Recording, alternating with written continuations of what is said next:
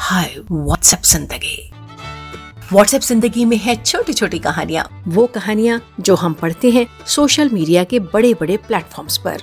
वो कहानियाँ जो शेयर की जाती हैं व्हाट्सएप पर।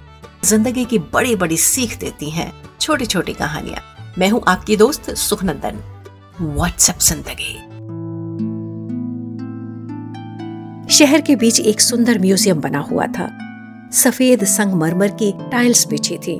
उसी पत्थर की एक सुंदर सी मूर्ति बनी हुई थी।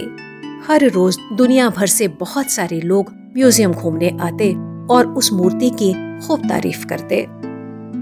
एक रात टाइल्स और मूर्ति आपस में बातें करने लगे। टाइल ने कहा, हे मूर्ति, तुम्हें नहीं लगता कि यह गलत बात है? हर कोई यहाँ आता है और मेरे ही ऊपर खड़े होकर सिर्फ़ तुम्हारी तारीफ़ करता है। मूर्ति बोली, टाइल क्या तुम्हें याद नहीं, हम दोनों तो एक ही पत्थर से बने हुए हैं?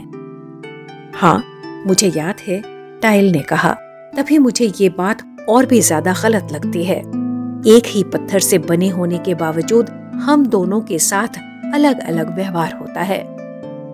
मूर्ति बोले हाँ तुम्हारी बात सही है, पर क्या तुम्हें याद है वो दिन जब शिल्पकार तुम पर अपने औज़ार चला रहा था और तुम उसे सहयोग नहीं दे रही थी।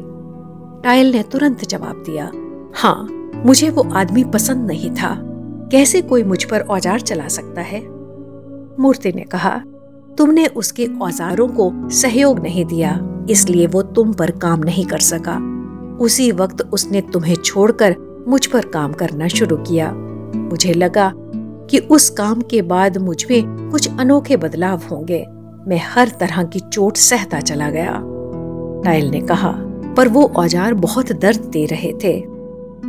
हाँ मूर्ति बोली, इस दुनिया में हर चीज़ की एक कीमत है। उस वक्त तुमने दर्द नहीं सहा। अब लोग तुम पर चढ़ रहे हैं तो शिकायत क्यों? साथियों, चुनौतियाँ जब जीवन में दस्तक देती हैं तो उन्हें सीखते और स्वीकार करते हुए ही आगे बढ़ा जा सकता है।